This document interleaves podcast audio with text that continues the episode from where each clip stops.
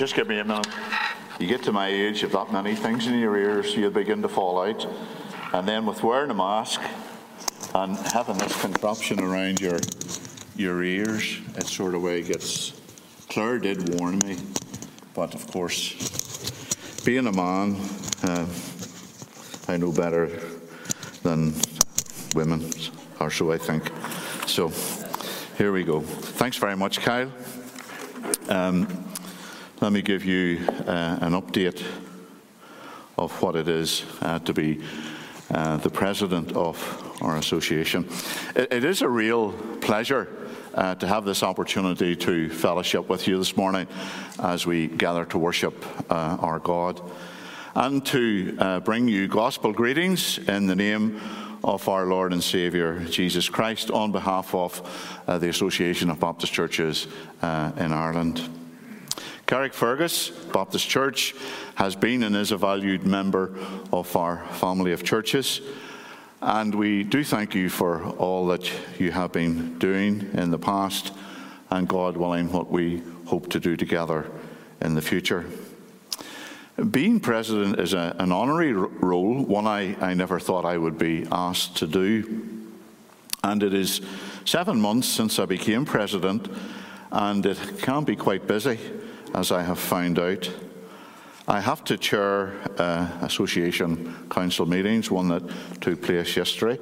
Um, the monthly uh, executive and corporate uh, corporate uh, meetings, attend subcommittee meetings, visit churches and fellowships, be a sounding board when, when asked, be involved in special events like uh, the induction of pastors, uh, going along to the constitution of new churches such as Bell Belturbet down in County Cavan. And Marlon and I will be going to the Cork area for a week or two, uh, for a week in two weeks' time uh, to visit some of the established churches and the recently planted uh, church Passage Baptist Church and endeavour, endeavour to be an encouragement to them. It is a busy year, but it's a real privilege uh, to be involved in the, the gospel work uh, that we're doing together as an association of Baptist churches uh, in Ireland.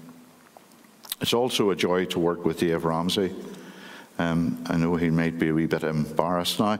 Um, he did tell me to mention this. No, he actually didn't. But it is, it is a joy uh, to work with Dave Ramsey, our association director. And one doesn't realise how, how busy Dave is and how many balls that he has to keep in the air until you get the opportunity to walk alongside him for a couple of years. So I commend him to you as a church and your prayers. And on behalf of our Association of Churches throughout Ireland, I want to thank him for all that he does on our behalf.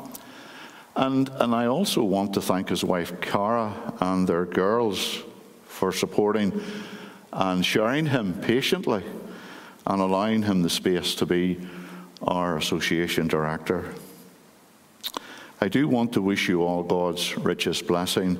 And, and as we begin this Christmas season, uh, to remember uh, what it is to be a believer in Christ, uh, that He would come, that He would leave the realms of heaven and come down to this earth, feel Himself in human flesh as a little baby, knowing that when He left the shores of heaven where He was worshipped and adored, that He would come to an earth to be despised and rejected and finally nailed to a cross. But we Praise the Lord that that wasn't the end. He is risen. He is seated at the right hand of God. And He's coming again and He will take us home.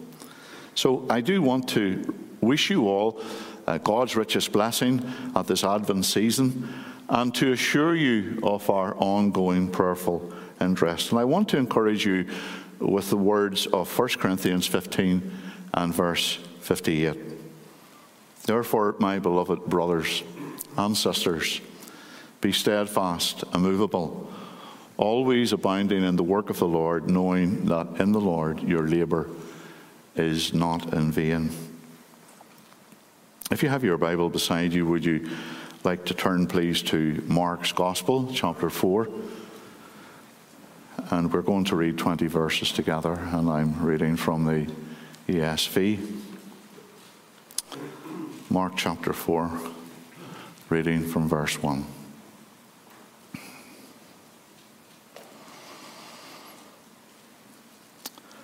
And again he began to teach by the sea, and a great multitude was gathered to him, so that he got into a boat and sat in it on the sea, and the whole multitude was on the land facing the sea. Then he taught them many things by parables, and said to them in his teaching, Listen, behold, the Saviour went out to sow, and it happened as he sowed that some seed fell by the wayside and the birds of the air came and devoured it. Some fell on stony ground where it did not have much earth, and immediately it sprang up because it had no depth of earth. But when the sun was up, it was scorched, and because it had no root, it withered away. And some seed fell among thorns, and the thorns grew up and choked it, and it yielded no crop.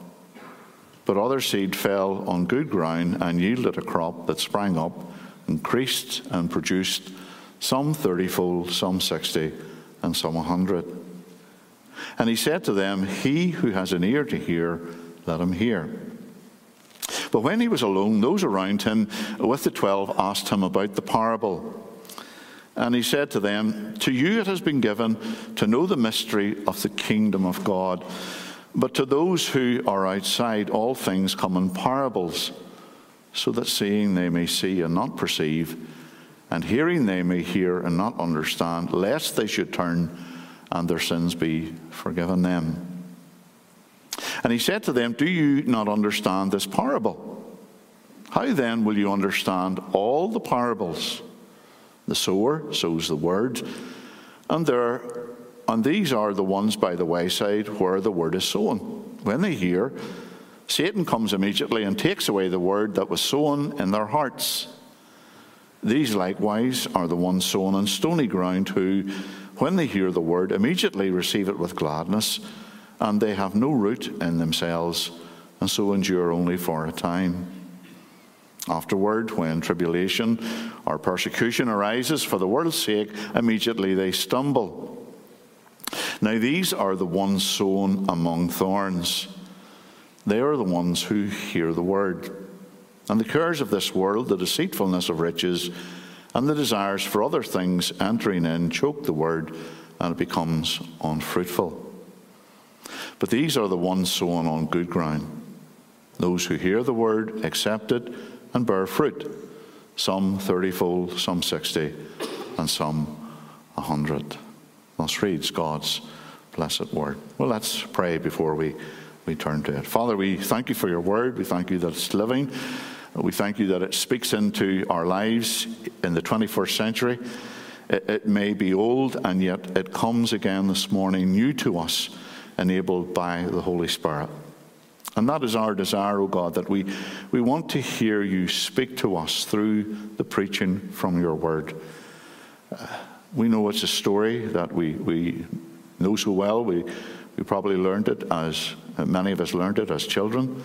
But Father, we, we pray that you will open it up to us again this morning in a way that we've perhaps never understood or grasped before.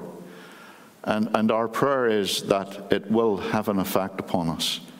We will understand it in our minds, but we will also take it into our hearts and then, by your grace, we will live it out day by day.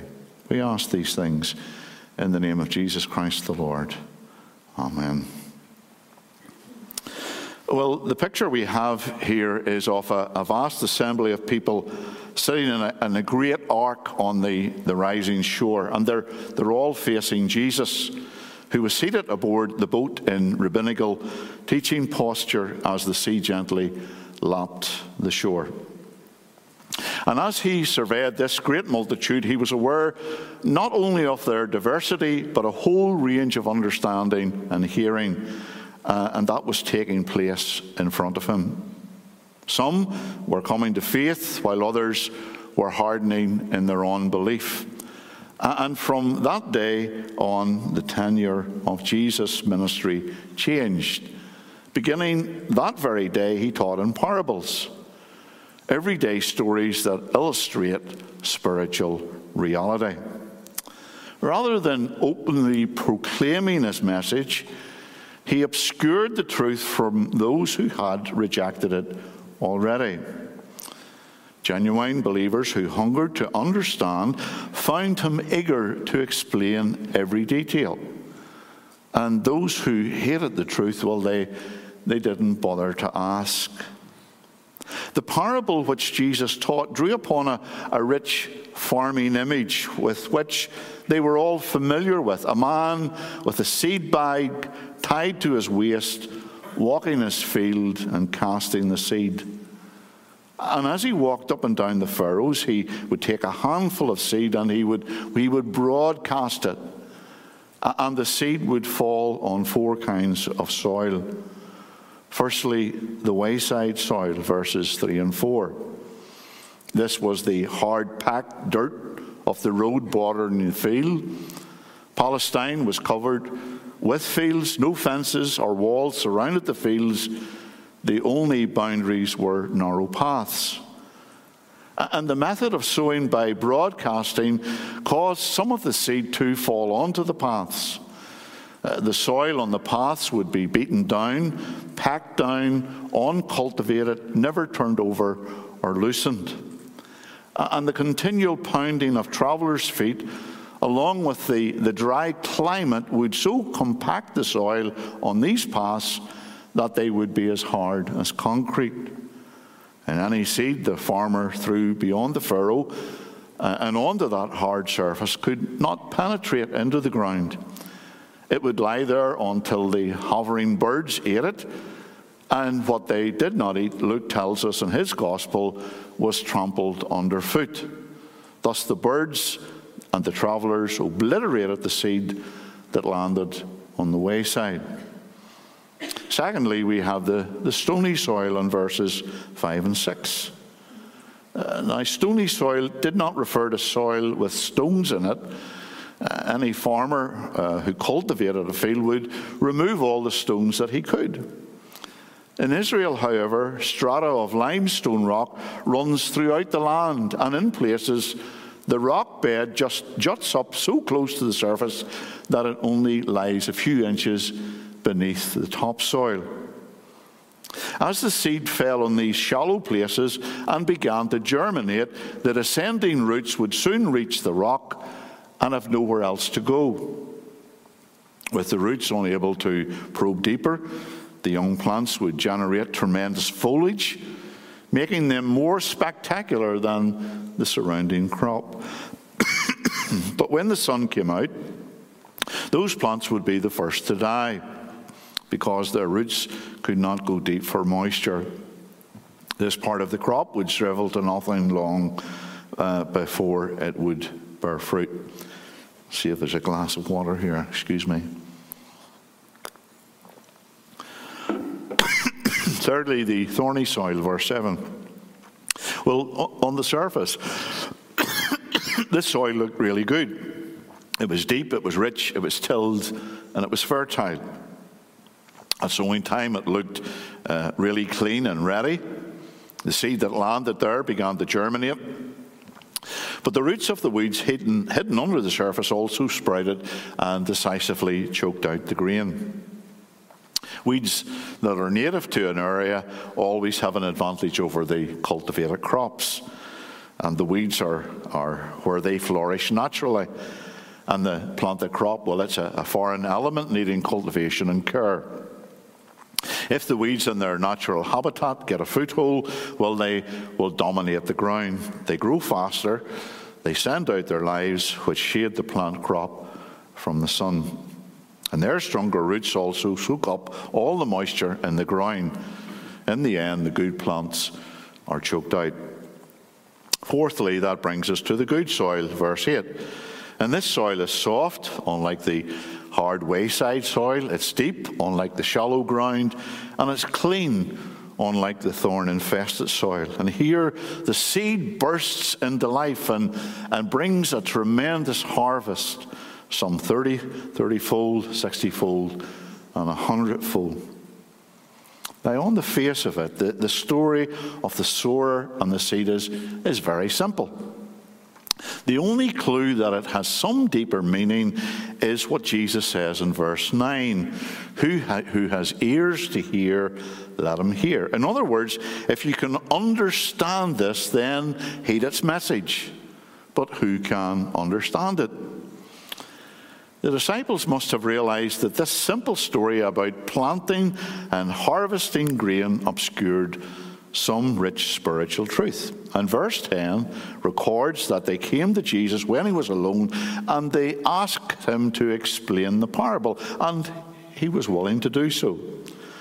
I want you to note the bridge from the telling of the parable to the explanation of the parable in verses 11 and 12. And he said to them, To you it has been given to know the mystery of the kingdom of God, but to those who are outside, all things come in parables, so that seeing they may see and not perceive, and hearing they may hear and not understand, lest they should turn and their sins be forgiven them. Now, what did Christ's mysterious pronouncement mean? Well, the parallel account in Matthew chapter 13, verses 12 and 13, sheds some light on it for us. For whoever has, to him more will be given, and he will have abundance. But whoever does not have, even what he has will be taken away from him.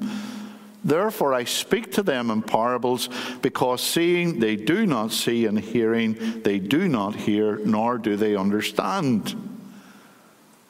In essence, Jesus was saying that the condition of one's heart determines, determines its reception of the truth. The Pharisees and the scribes had originally been given straightforward teaching, which they rejected, and thus they could ultimately lose the truth. It would be taken away from them. Those who receive the truth and act upon it will receive more. Those who reject the truth will ultimately lose the little bit that they have. And what a solemn reality that is. For those who sit under the teaching of God's word week after week and yet do not respond to it. Along with his followers, having made this sobering pronouncement, Jesus graciously explains the parable. And what he said can open your ears and hearts and can open my ears and heart too. But before we look at the four types of hearts, we need to consider for a few moments what the seed, the sower, and the soil mean in verse 14. The seed, the sower, the soil. Well, the seed Jesus spoke of was not literal seed, but rather the Word of God. We read that in verse 14 the sower sows the Word. And this is the same as the message of the kingdom that we read about in Matthew's Gospel.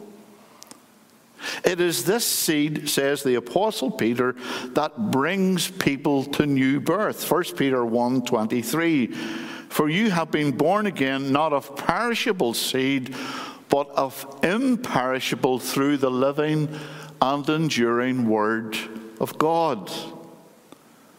The Word of God is a life giving seed to be implanted in the very being of those who hear it uh, and receive the message of salvation in Jesus Christ. By the enabling of the Holy Spirit, it is the sowed seed that God uses to save. Who then is this sower who sows his seed? Well, who had been teaching the crowds and healing the sick? Well, most obviously and immediately, it was Jesus himself. He had been declaring the message of the kingdom in word and deed all that day. He was, in fact, interpreting his own ministry. He was sowing the seed of God. He was spreading it all around, not neatly in set rows as with a modern seed drill, but widely as with a sweeping action of a sower of that time. The prototype of all sowers is, in fact, the Lord Jesus Christ Himself. And the sower is a representation of anyone who plants the seed of the gospel of the Word of God. And if you are a Christian, then you too have been called to be a sower of gospel seed by your witness and work. The point of the parable is not that there is something wrong with the sower or his message, nor is there anything wrong with the seed, and nothing is fundamentally wrong with the composition of the soil either. The problem is the condition of the soil, and the soil illustrates the human heart. Verse 15 of our reading confirms this. And these are the ones by the wayside where the word is sown. When they hear, Satan comes immediately and takes away the word that was sown in their hearts. The heart of the hearer is the spiritual equivalent of soil receiving a farmer's seed. Its essential makeup. All the soils in this parable are exactly the same. The dirt in and around the field is the same dirt, no matter uh, that it is hard, soft, shallow, or weedy. All the soils could receive the seed if they had been properly prepared. But the soil that is not properly prepared will never bear a crop. And it's the same with human hearts. You and I are all exactly the same in essence, but conditioned differently according to the influences that have been used to shape us into who and what we are. And this indeed is an important point in the spiritual lesson of this parable. A person's response to the gospel depends primarily upon the preparation of his or her heart. A heart not properly prepared by the Holy Spirit will never bear spiritual fruit. But let's get to the heart of the parable. And that brings us firstly to the hard heart, as we find in 15. The soil by the, the wayside pictures a hardened, unresponsive hearer. Here is the hard hearted individual. They're unresponsive, they're unconcerned, they're inattentive, they're indifferent, they're negligent. Often he or she is a hostile individual. They want nothing to do with the gospel of Jesus Christ, it just bounces off them. And Satan is pictured like birds hovering over the hardened soil, eager to pluck up the soil that the moment it lands. Luke 8, verse 12, makes the meaning indisputable that these are unsaved people. Those by the wayside are the ones who hear, then the devil comes and takes away the word out of their hearts, lest they should believe and be saved. Here, the Lord warns that the human heart can be so pounded and beaten down with the traffic of sin that it becomes completely insensitive to the gospel. This is the heart that knows no repentance, no sorrow over sin, no guilt, and no concern for the things of God. It allows itself to be trampled by a, an endless procession of evil thoughts cherished sins, and ungodly activities. It is careless, it is callous, it is indifferent, never broken up or softened by conviction or sorrow for doing wrong. And many people have hearts like that. You can shower them with seed, but it just lies there. It doesn't penetrate. And it doesn't stay very long before Satan comes and takes it away completely. And each time you try to witness to such a person, well, you, you need to start again at the very beginning. Dry, hard soil on the edge of the field does not necessarily signify someone who is anti religious. Some of the hardest individuals in the world to the gospel of Jesus Christ go to church. Because sin has so hardened their hearts, they are utterly unproductive and unresponsive to God. And they're very close to the truth. they're very close to the good soil. And they receive handfuls of seed over and over and over again. And if this, this ground, if this wayside heart, if this hard heart is going to receive seed, it needs to be broken up. And it's not an impossibility. Often the ploughing that God uses to break such a hard heart is pain.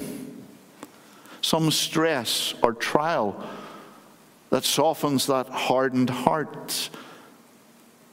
Sometimes a pandemic to bring the reality of death into a person's life.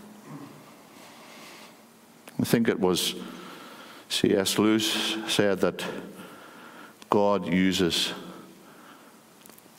the hardships of life, it's his megaphone to awaken us to the reality of sin and death. So let's not give up on our gospel hardened friends. Secondly, we come to the shallow heart, verses 16 and 17. This shallow soil pictures the response of the superficial and impetuous heart, the, the kind of heart that is enthusiastic but is, is at the same time shallow. And there's, there's a positive response. And it does not, unfortunately, represent saving faith. No thoughts involved, no counting of the cost. It's quick, it's emotional, it's euphoric, it's instant excitement without an understanding of the actual significance of discipleship. And this is not genuine faith. And the superficial response is epidemic in 21st century Christianity. Why? Because the gospel is usually presented with the promise of joy and warmth and fellowship and a good feeling. I remember being in a church and, and speaking to the pastor after and asking him why he didn't read out of the Bible, why did he not mention sin, and why did he not mention repentance. And he said to me, Well, you don't want to make people feel bad about themselves. And there's no hard demand to take up one's cross and to follow Christ. Converts are not confronted with the real issues of sin and repentance. Instead, they're encouraged to jump on the Jesus bandwagon for the good things that are promised. Come to Jesus, and all your life's problems will be solved. And yet, underneath this shallow layer of apparently fertile topsoil is a, an unyielding rock bed of rebellion and resistance to the things of God. There's no true repentance, there's, there's no brokenness, there's, there's no remorse. The, and the slab of defiance under the soft surface is really harder than the roadside soil. Have you ever met anyone who who said to you, ah, I've tried Christianity and it just didn't work. And the eternal consequences are really tragic. And the initial enthusiasm is just mere emotion, and the, the germinating seed quickly dies when the cost of being a Christian becomes a reality. And these people are not actually saved. So please be on your guard against conversions that are all smiles and cheers with no sense of re- repentance or humility. That, that's the mark of a shallow heart. If a profession of faith in Christ does not grow out of a, a deep sense of lostness, if it's not accompanied by this, by an inner conviction of sin, if it doesn't include a tremendous desire for the Lord to cleanse and purify and, and, and, uh, and lead, if it, if it doesn't involve a, a willingness to deny oneself, to, to sacrifice and to suffer for His sake, then it's without proper root. And it's only a matter of time before the flourishing growth withers and dies. Thirdly, we come to the divided heart, verses 18 and 19. Weedy soil represents a heart preoccupied with worldly matters. A worldly man or woman is one who lives for the things of this world. They are consumed with the cares of this age. Their chief pursuit can be one of many things. It can be a career, a, a house, a car, a hobby, a, a toned body, a wardrobe, something other than God, anything other than God. Have you known people like that? For a while, they, they, they look just like the rest of the field. They, they come to church, they identify with the people of God, they even show signs of growth, but they, they really never bear spiritual fruit. They're uncommitted. They're always preoccupied with the world's pleasure money, career, fame, fortune, or the lusts of the flesh. They say they are Christians, but they care nothing about living a pure life. And this is the response of thorn infested soil, the, the germinating seed that looks so good will ultimately be overwhelmed by the thorns of worldliness. And eventually, the thorny heart will show no evidence that good seed was ever sown. What happens when the seed that once looked so promising is choked out? Has such a person lost his or her salvation? Well, I don't believe so, for I believe they never had it the word of God fell on a heart that was preoccupied, verse 19, with the cares of this world, the deceitfulness of riches, and the desires of other things. This kind of heart wants Jesus on its own terms. The thorny heart a person is, was never saved. It accepts Jesus as long as he doesn't interfere too much. He's not at the top of the list. He's, he's way down here somewhere. They, they tick the religious box. The divided heart is like the heart of a girl to which a young man proposed. He said, Darling, I, I want you to know that I, I love you more than anything else in the world. And I, I would just love you to marry me. I, am not rich. I, I don't have a yacht or a Rolls Royce like Johnny Brown, but I, but I love you with all my heart. And she, she looked at him, and you knew that she was thinking for a minute. And then she replied, Well, well I, I love you with all my heart too. But tell me a little bit more about Johnny Brown. A heart which is overcome with a love for riches and the, the things of the world is, is not a believing heart. Listen to what Jesus said, and you know this as well as I do. In Matthew 6 24, no one can serve two masters. Either he will hate the one and love the other, or he will be devoted to the one and despise the other. You cannot serve both God and money. Many began well, and it looks like they were believers.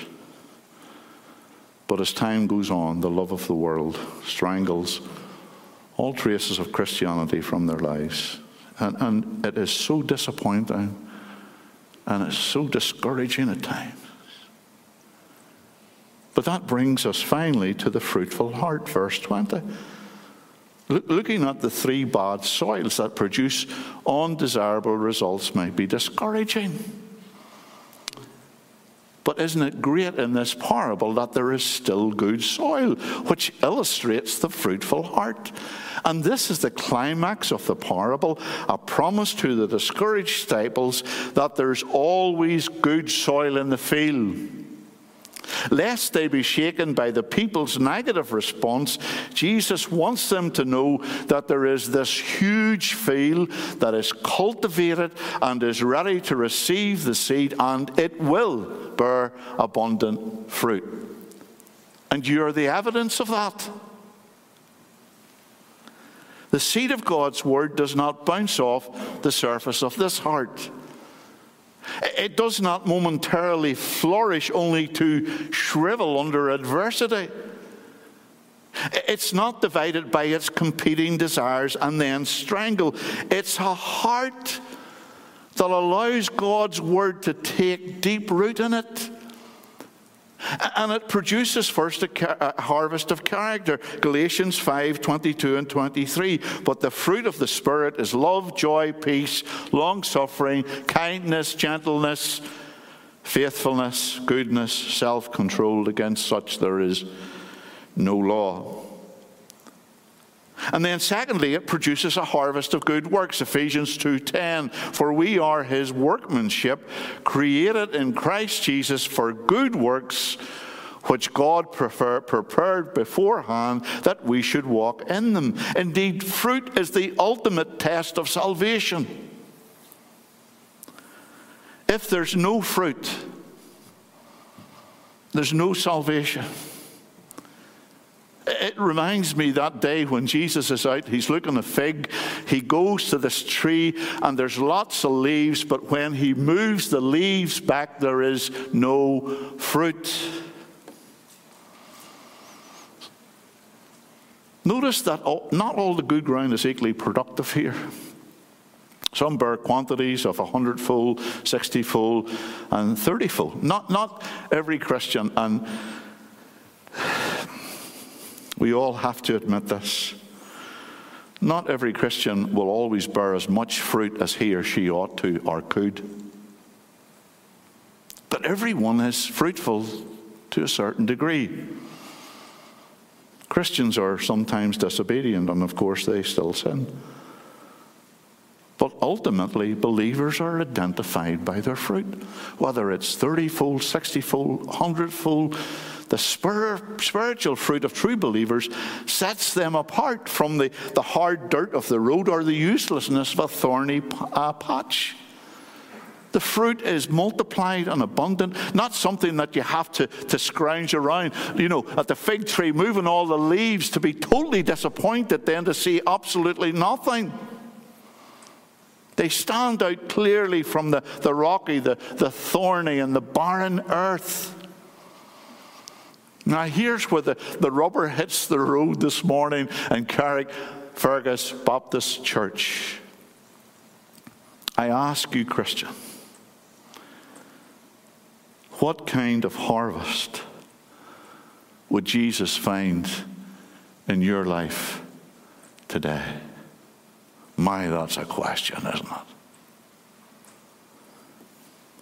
And the challenge to those who are not Christians is this what kind of hearer are you? What kind of soil are you?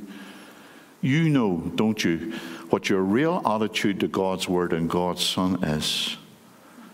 Whatever people see, whatever impression you might give, you know deep down inside whether you love Jesus and you thirst for growth in His grace day by day. Or whether, like the the bad soil hearers are you're just preoccupied with other things. You're, you're ticking the religious box. Jesus is calling you to repentance, to faith, to new life, and afterwards to bear fruit for the glory of His name. I do pray that God has used His word this morning to challenge and yet to encourage us and to bless us. Let's pray. Father, the desire of all our hearts this morning, those of us who know and love you, is that we would bear more fruit. That you would be everything to us in every single way. That you would be first and last and in between. Every single thing that we would do on a daily basis would be for Jesus. And for those, oh God, who don't know where they stand, I, I, pray that you might be preparing the ground of their heart today to receive the word by the Spirit of God. And that they would come to that realization there is this great need that they have, and that is to be saved from their sins and to live for Jesus. So, Father, bless your word. Use it by the power of your Spirit for the glory of your name, for the, the good of our souls, and for the salvation of sinners. In Jesus' name we pray. Amen.